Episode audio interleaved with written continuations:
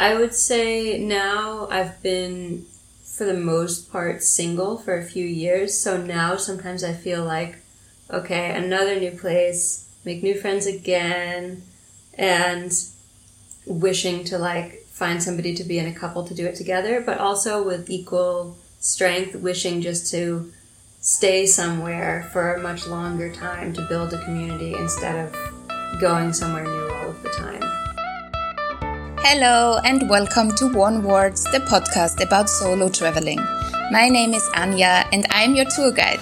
Whilst traveling in Thailand, I met a bunch of new people with the most interesting travel stories, which I thought needed to be told to a wider community.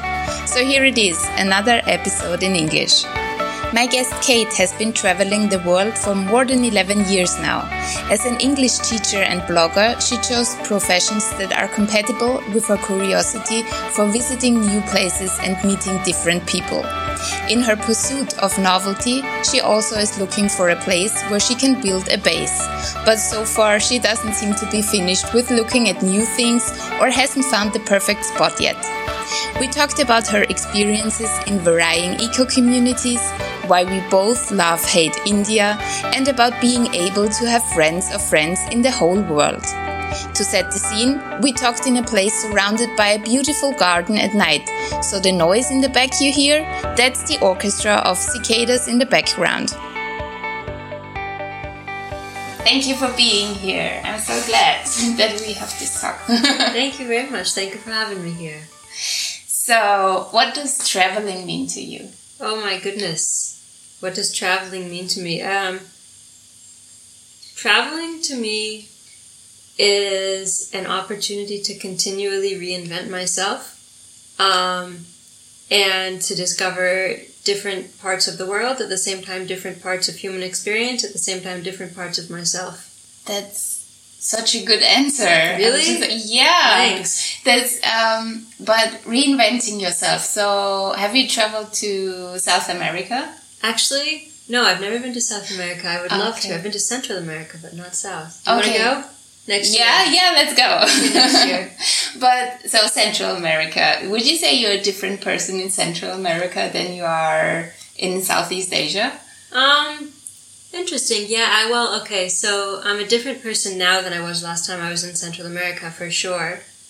Um, when I was there, so I most of the last eleven years of travels, I've been mostly very much in the so-called like hippie community, and um, so in Nicaragua, I was living in the jungle uh, in between two different uh, like eco community hostel type places. Very very much like so-called hippie atmosphere.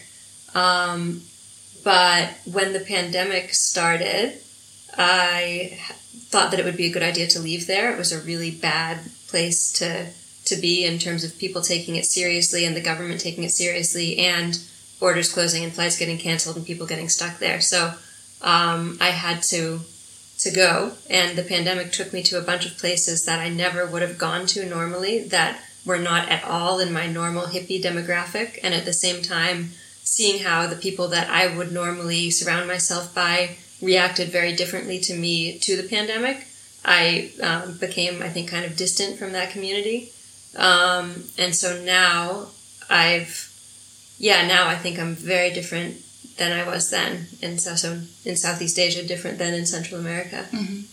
So where where did it take you where you wouldn't have gone without the pandemic?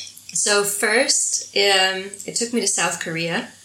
Uh, I just started googling what countries are uh, have responded well to the pandemic so far. This is like uh, late March, mid to late March, 2020, and then also googling in parallel what countries are still accepting U.S. passport holders and checking how long we can go without a visa. And Korea had managed well, and they allowed U.S. passport holders to enter for 90 days with no visa. And at that time, they still had no quarantine. Although I did quarantine, but wasn't like mandated. And um, it was a place I would never go because Korea, in my imagination, is a place that's very conventional.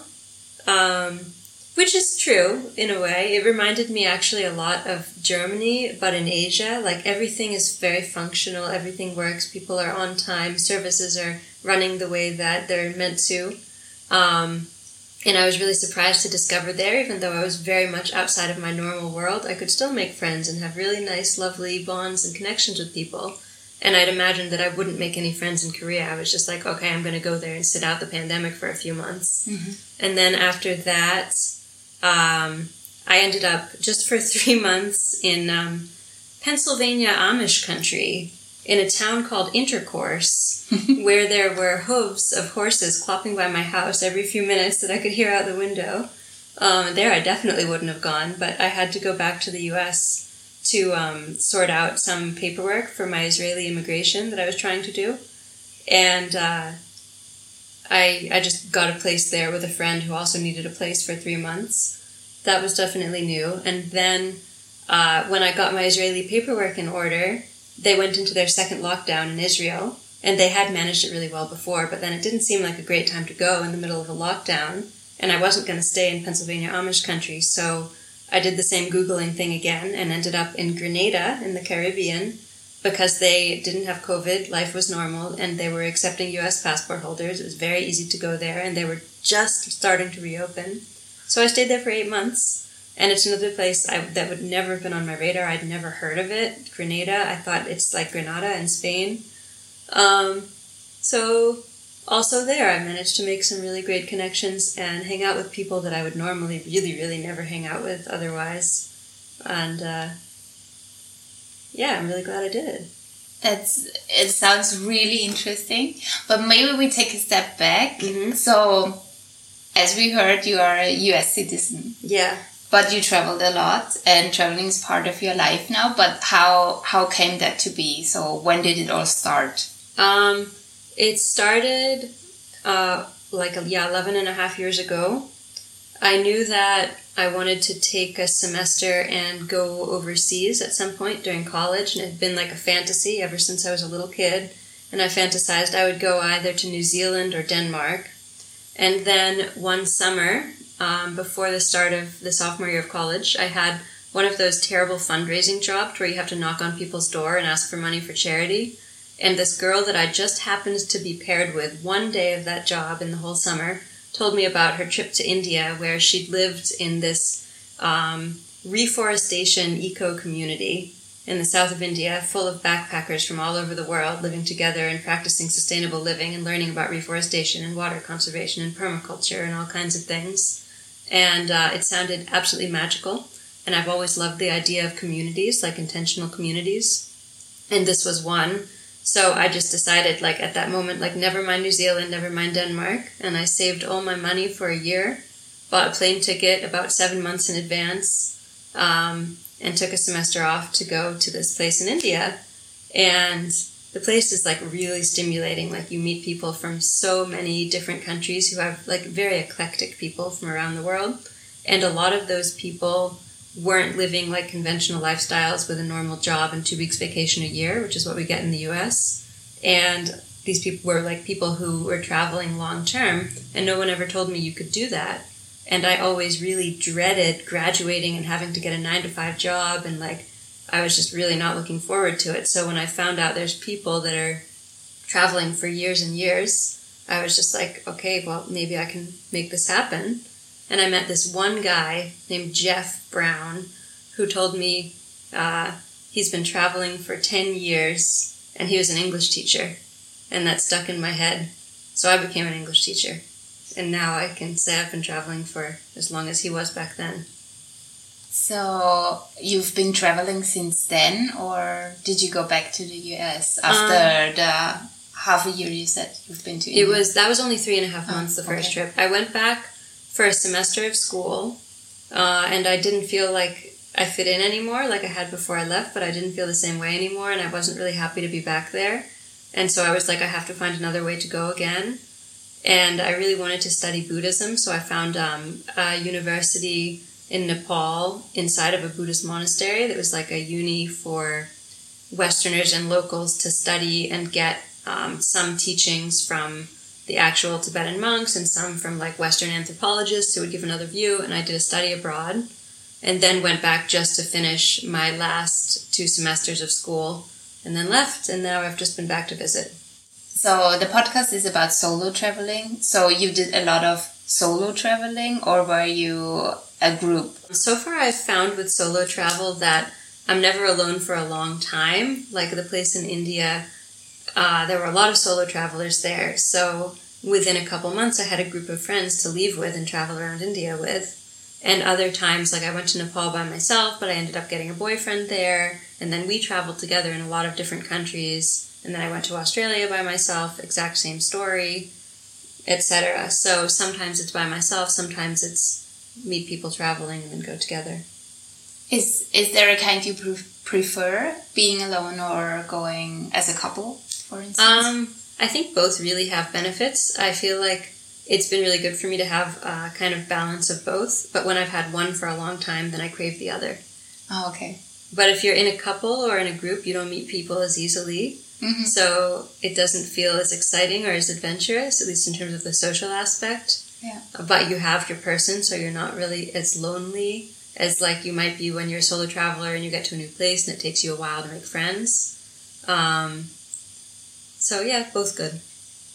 Do you remember a situation where you would say, okay, this is where it brings me to my breaking point, like a confrontation or something where I say, okay, there I would rather be with company or in a couple or something. There I don't want to be a solo traveler anymore. Interesting. Um, not ex- not like a dramatic breaking point.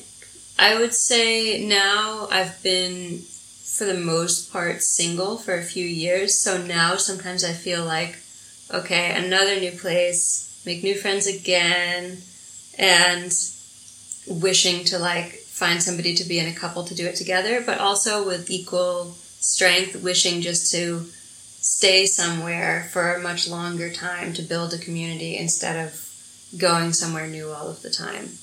Like I feel like um, I can go most places in the world and say like, hey, do I have a friend here or a friend of a friend here, and I'll know somebody. Mm-hmm. Like um, a classmate of mine from Nepal was in Thailand recently, and he's probably coming back. He went back to Nepal, but we're going to meet up hopefully. Um, all kinds of stuff like that has happened. Like recently, I needed to I needed a so I needed to get my uh, third vaccination, and I had to travel across Israel to get it.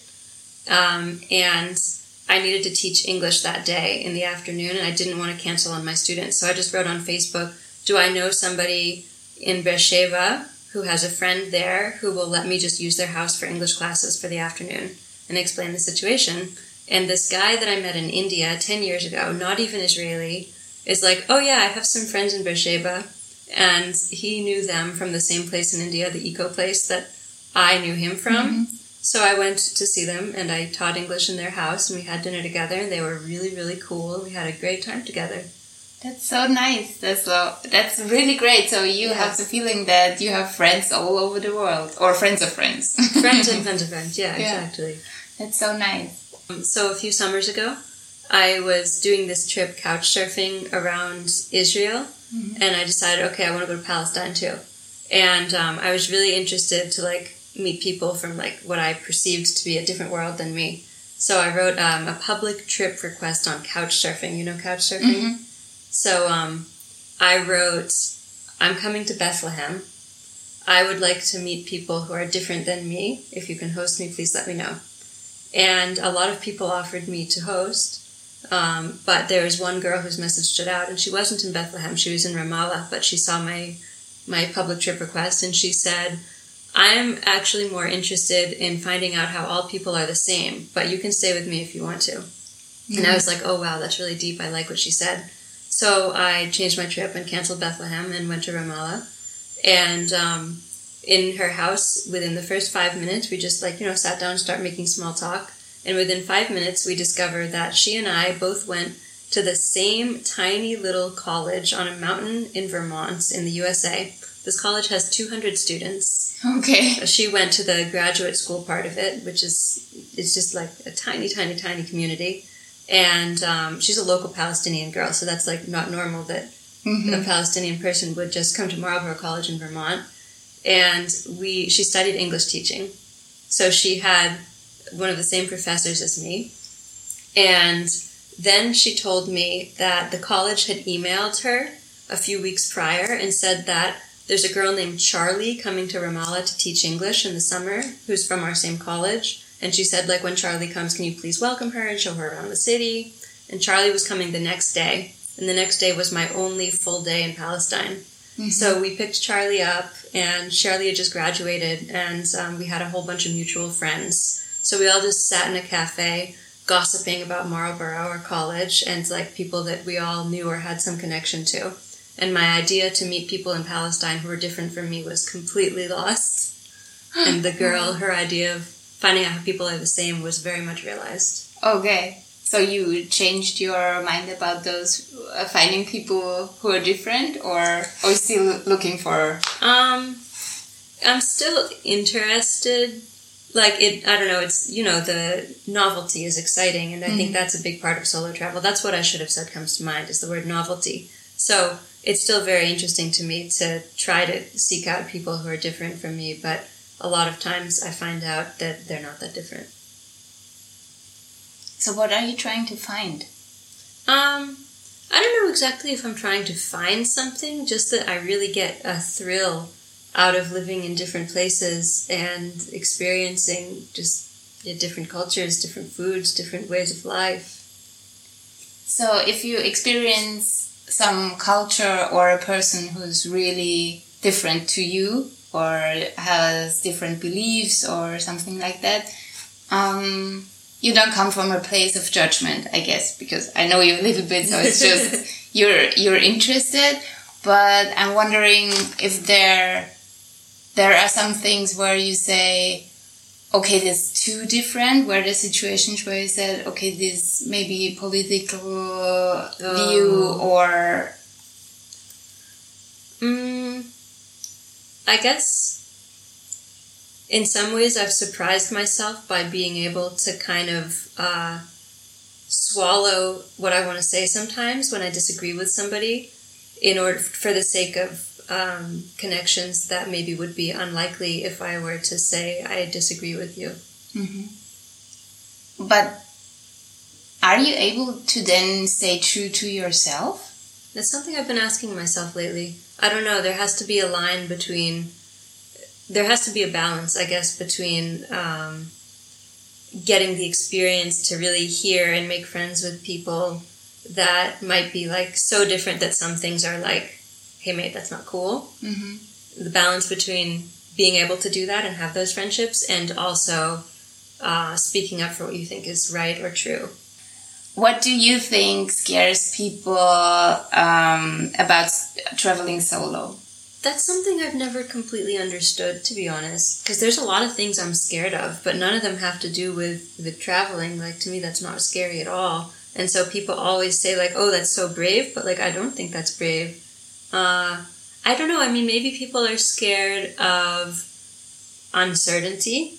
Like maybe some people are really attached to their routine, or like maybe people who grew up in one place wouldn't know what it's like to move around. Uh, could find it scary. You come from the US, which is a very large country with a lot of sites. You could travel a lifetime there and not see everything. True. So I guess it's really easy to stay in just one country um, and travel around there. Um, what made you go abroad? Like, was there something you wanted to experience except of India and the eco hippie style lifestyle to make you cross the border? Um, since a kid, I just since I was a kid, I just always fantasized about traveling outside of the country. Uh, it's just for some reason been something I've always been like rabidly curious about, and traveling in the U.S. never seemed that interesting because really that's what I'm seeking with travel. It's the novelty thing, feeling of novelty, mm-hmm. and uh, traveling in the U.S. I don't feel novelty. That, that's so fun because I, I've been to the US once, but I really want to go there, but I always keep myself from going because I think when I'm in the country, I might never leave because there's so much to see. And I am this kind of person who's like, oh, I want to see that. And then I want to see that. And was like going from New York to Texas and I don't know, Grand Canyon and then Alaska and San Francisco and just so many things. There's a lot going on there. Yeah. Yeah. So, so it's just the other way around with me. to see the U.S. Yeah. Yeah, if you don't come from there, I'm sure it seems like interesting and novel and all that. Yeah. So, what what country do you think was the most interesting you visited? Mm, most interesting?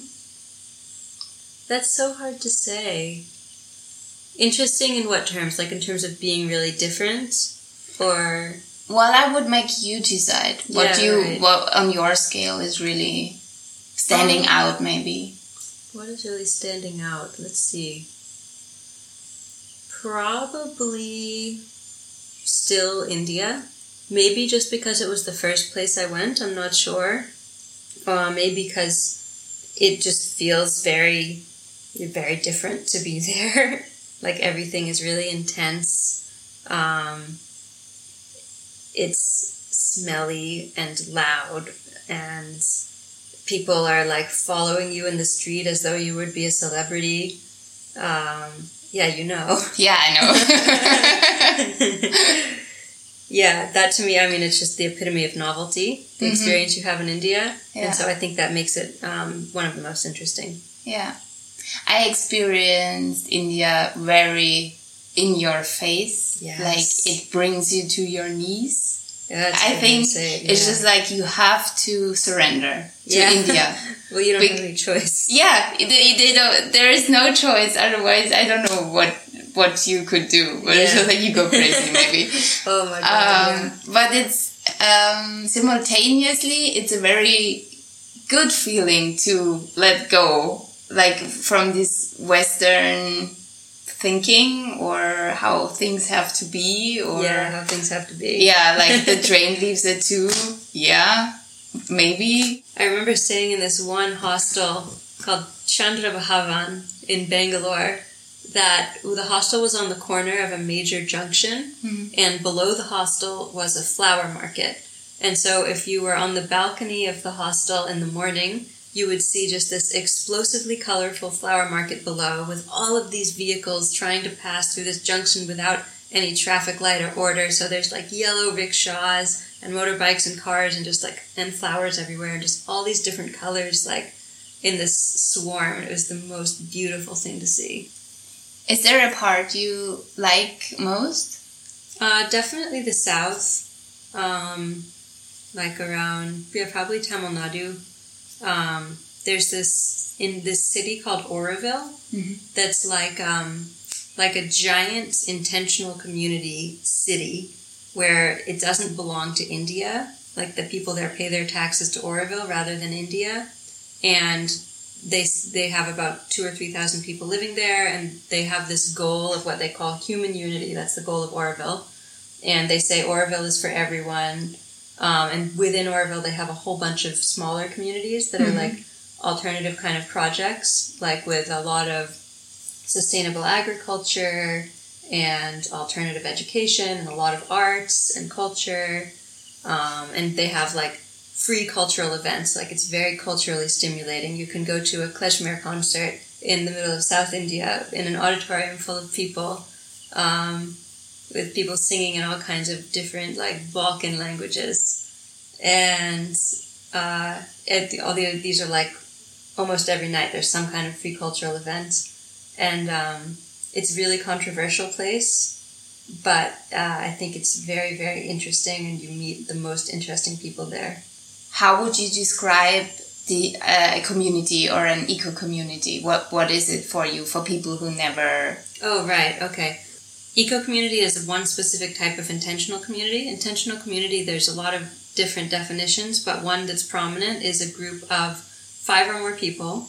So, although some definitions say 20 or more people, living together on purpose, they're not part of the same family unit, um, who have some kind of a common vision for how they want their lives to be, and who consider themselves separate from and in many cases better than the mainstream society.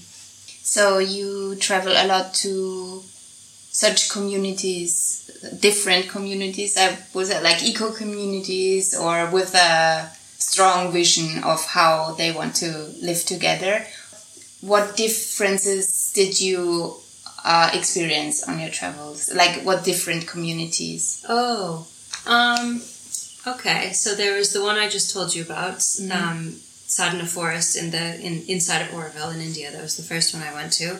Uh, there was there was um, one that I lived in in Florida that was very very different.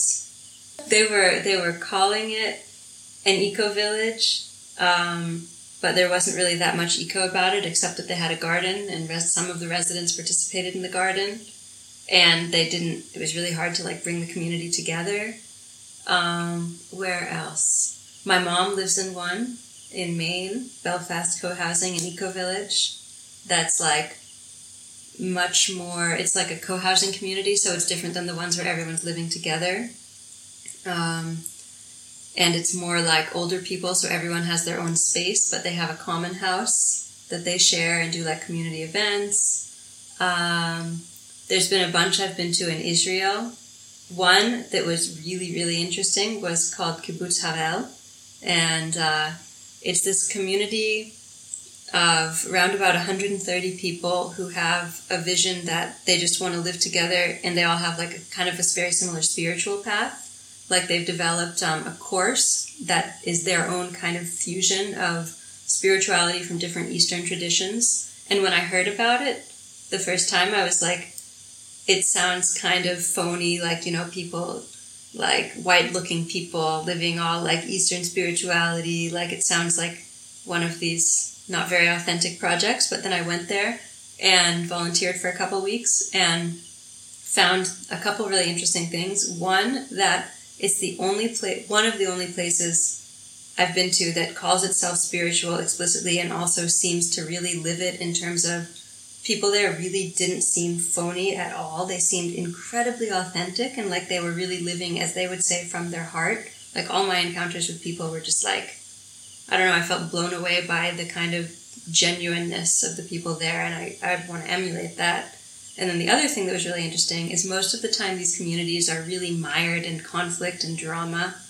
Um, not all the time, but like, you know, they can be fairly tumultuous. And that um, contributes to them not being very socially sustainable, Mhm. like not healthy on the social level, and then that often means that the community falls apart. Like conflict is the number one reason for the failure of these communities. So this community seemed to be the most socially sustainable, at least by my own observation of any I've seen, and I've been to a bunch.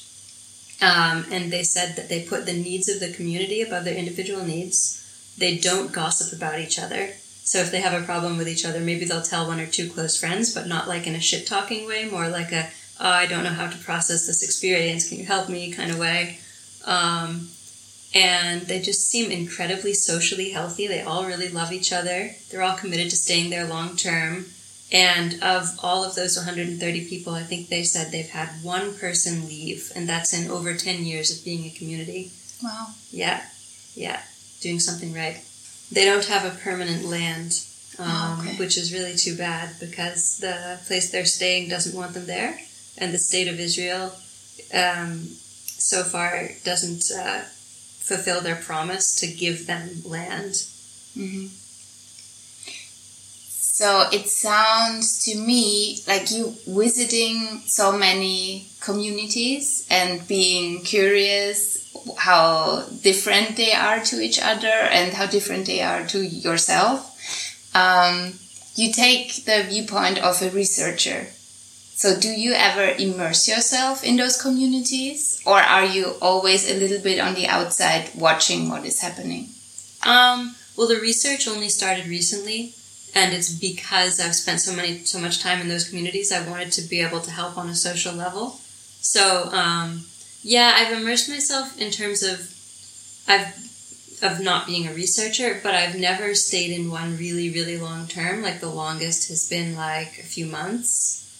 So, in some of them, you know, have been around for longer than a few months. So when you're just there for a few months as an outsider, I think it's it's not the same as being a researcher, but you're still not maybe completely in the community life. But in a lot of them, I felt still very much a part of it.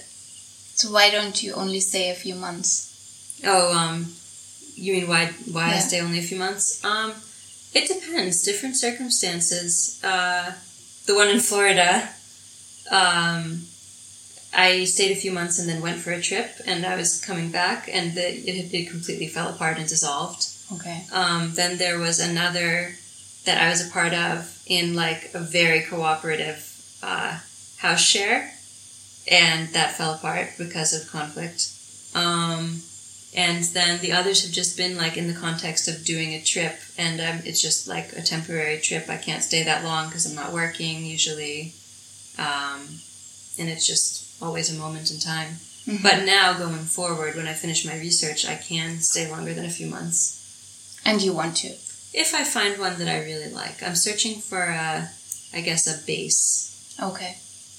And and that would be preferably in a community, eco community setting. So not maybe. Okay. I want to always have places like that be a part of my life and spend some time in them, but I'm not entirely sure I don't know. I guess I'm searching for a base that feels right socially, and maybe that will be a community, and maybe it won't be. I'm open to both. Have you ever thought of building your own community? I used to want to do that. Um, me and an ex had a plan to do something like that together. But then after we broke up and I visited more communities and started researching communities, I started to think I don't really want to start one. Like it's an insane amount of work, and you're bitter because other people don't participate as much as you do, and you have founders syndrome, and you can't relinquish control. And I want to live a relaxed life. I'd much rather gain skills that I can use uh, to uh, contribute something to communities rather than have that on my shoulders to start one. Okay. Yeah, I understand. I guess you find those communities mostly via internet, like searching yeah, for them mostly. online, um, and also then word of mouth. Yeah. Um, but are there communities who are really closed? Like you say, oh, there is this rumor about this one community which is supposed to be in the jungle, I don't know, of Costa Rica. and it should be really cool, but you don't get there without invitation or something. um, well, there are a lot that have programs where you need to sign up for a specific program in order to go there. Like usually the more established ones have something like that. Um, I did go to one really intense one in the jungle of Costa Rica oh. where they were trying to be completely self sufficient, preparing for when our society completely breaks down because of climate change and economic chaos and whatever. And they were so extreme about this that they were amassing uh, weapons, arrows, uh, like homemade arrows with poison from poison dart frogs so that they could defend themselves if anybody came to like steal their food in the future when they're the only ones who have food because the cities don't work or whatever. Okay, that sounds intense. Yeah, yeah, it was intense. How long have you been there? Just, uh, just a couple weeks. Okay, it was really interesting. Very, um, I guess, extreme-minded people. I'm not. They're not necessarily wrong. I'm not sure, mm-hmm. but uh, yeah, it was extreme. Would you go back there? Um, probably not now because they've made it quite expensive to visit, and I don't like to spend money. Do you have any special traditions traveling? So something maybe you take from every place you go, or as a reminder, or. Oh. That's a really good question. Do I? Mm, I don't really take things because my bag is really heavy and it's pretty much everything I own. I'm usually trying to get rid of things. Um, sometimes when I leave somewhere, I'll think about like what I want to leave there, like mentally, mm-hmm. like uh, maybe some attachment that isn't doing me good or something. It's easier than taking things in terms of weight. Mm-hmm. Makes you feel lighter too. so you said your backpack is pretty much everything you own. Um, when you first started traveling, did you um, prepare especially for it or buy new things and then left them somewhere because you didn't need them? Do you rem remember? Um, no, I didn't really do anything special preparation. It's just um, over the years, my mom wanted to downsize her storage unit, so we got rid of most of my stuff. And I have like one box at my dad's house, and now one suitcase actually is in Israel with a friend. But okay. for the most part, everything I need Mm-hmm. So you're uh, comfortable with that, not having a, a base where all your things are? Um, well, I maybe I would. I don't know. on the one hand, I feel a little insecure not feeling there's one place where I can permanently leave things because mm-hmm. nobody really wants to like permanently keep my shit, which is fair enough. They shouldn't have to. Um, but on the other hand, I feel really uncomfortable accumulating stuff because then I have to take care of it and put it somewhere. Mm-hmm. So um, I feel most comfortable if I like downsize what I need. Okay. So if you meet different people who aren't traveling, maybe a day and they say things to you like, um, well, I would like to travel more, but I don't have anybody who goes with me or I don't know how to start, what what would you tell them? Um, if they say they don't have anybody that goes with them, I tell them to use couch surfing and Workaway and to search for workaways that um, aren't just you're staying with like one family, but workaways where there's a whole bunch of other volunteers staying. So you have a ready-made group of friends, and you can leave that workaway with travel buddies. Mm-hmm. Maybe that what you did because you went to a community, so you knew where you where you are going, and you had a place where you went alone, but you were supposed to meet other people who exactly, went there alone. Yeah. Yeah, I usually find that's the best way. It's like destination number one in a country should be I think ideally somewhere where you can form a community. Yeah. yeah. Um, also, there's a lot of uh, couch surfing events mm-hmm. in most major cities. Maybe not now with COVID, but normally there are. That there will be a weekly couch surfing meetup in most cities where people from the local community, together with people who are traveling through, meet, and it's all just like people who want to meet some meet new people and exchange cultures. Mm-hmm. Um, and I think that's a really nice way to meet people. Also, um, Facebook groups of where you're going in order to check what community events are on. Like, check, for example, for community yoga, like where it's donation based yoga, usually somewhere informal where people like hang out and chat after. Or, um, yeah, all kinds of different community events. Sometimes there's language exchanges. Maybe it wouldn't be like the first thing I would do for fun, but mm-hmm. I would do it to go and like meet people, and it's nice to give something back. Mm-hmm. Yeah. Um, did you have on your travels any bad experience? You would say like um, you could have prevented, maybe mm, bad experiences I could have prevented. Um, yeah, plenty. Um, usually through my own hastiness. I needed to find my couch surfing host, and he was at work, and I was trying to find his house, and I had my huge backpack, and I was just wandering all across the street, up and down, again and again, in like 40 degree summer heat in the desert, looking for this guy, and or rather for his house, and I couldn't find it. And finally, this car pulls over and takes pity on me, like, What are you looking for? Let me help you. And it was this guy and a, a woman in the front seat and um, they drove me around to help me look for it and we couldn't find it. So the guy was like okay i'm not letting you just wait here until he gets back to work. You can come back to my house. And um, i figured that the woman would be there too otherwise i probably would have been more hesitant. Mm-hmm. um, but he dropped her off partway through. Okay. and so we got to his house and we went inside and there's two really really really big dogs. And they were actually really friendly but they, they were kind of intimidating too um, at first. And then he like, you know, tells me sit down at the kitchen table, I'm gonna make you some food. And um, I start to notice there's like a lot of knives around the house. And he was like sitting at the table talking to me and like playing with one of these knives, like a big knife, but just like nonchalantly playing with it. Mm-hmm. And I was thinking, like, is he threatening me or is he just fidgeting with his hands? And then he goes around the, the living room and starts picking up all the knives. And he's like, I just realized there's a lot of knives lying around. And he put them all in the sink. Okay. And I was so relieved when he was picking them because he picked them up really, really slowly. Mm-hmm. And I was like, is this going to go wrong for me? Is this where it ends? Oh my god. And I was so relieved when he put them in the sink and he let me have a shower and he made me food and then he helped me talk to my couch surfing host and um, drove me to the house later. You were very trusting. yeah, um, I'm very trusting. Um, sometimes to my detriment, but usually I'm glad for that. Okay. Let's wrap things up. um, I always do a word wrap at the end, which means I throw words at you and you just answer the first thing that comes to mind. Okay. So, bed or breakfast? Bed. Jungle or desert? Jungle. Lake or ocean? Ocean. Camping van or five star, star hotel? Camping van. Being alone is for me.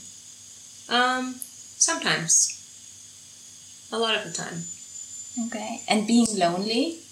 Oh, I understood the statement wrong. I'm so sorry. Oh, sorry. Um, being lonely sucks. Okay. yeah. um, the next destination on my bucket list. Egypt. Why?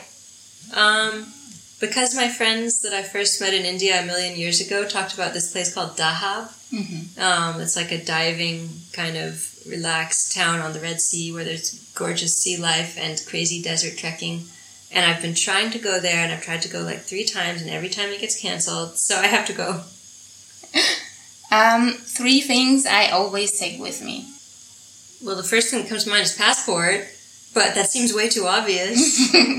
um, Well, you can take three things uh, and the passport. okay, okay. Uh, other things. Okay. A deck of um, Messenger Oracle cards that I like to read. Okay. Um, what else? Oh my god, a notebook for writing in. And my laptop to work so I can keep traveling. Very nice. Thank you so much, Cait, Thank for you telling much. your story and being patient with me and my English. Oh, your English is fantastic. Thank you. Uh, coming from an English teacher. No, really, really. I hope someday I speak another language at the level you speak English. Thank you so much. That's really kind of you. No, it's really real. Yeah. So I wish you the best of luck with all your travels and hope you find your community base at some point. Thank you. And I hope to meet you soon in another country. Yeah, I hope so too. Thank you. Thank you so much for this. Did we set the mood right? Are you now wanting to go to a nice tropical place and listen to more cicadas yourself? I hope so, and let me know if you do. Putting this podcast out is a very fun thing to do, but I also would like to hear back from you about how you liked it, and maybe read about your own solo travel stories. Or tell me why you haven't traveled solo yet. Write me a comment or an email. Please also like and follow this podcast if you liked it, so more people will see it recommended. If you would like to learn more English before you go on your first or next trip, contact Cait directly. She's the perfect English teacher. You find all the information in the show notes. I hope you enjoyed the episode. If so, you might also like the one with Emma, safety and Wi Fi. Check it out. And last but not least, don't listen to us, go find out.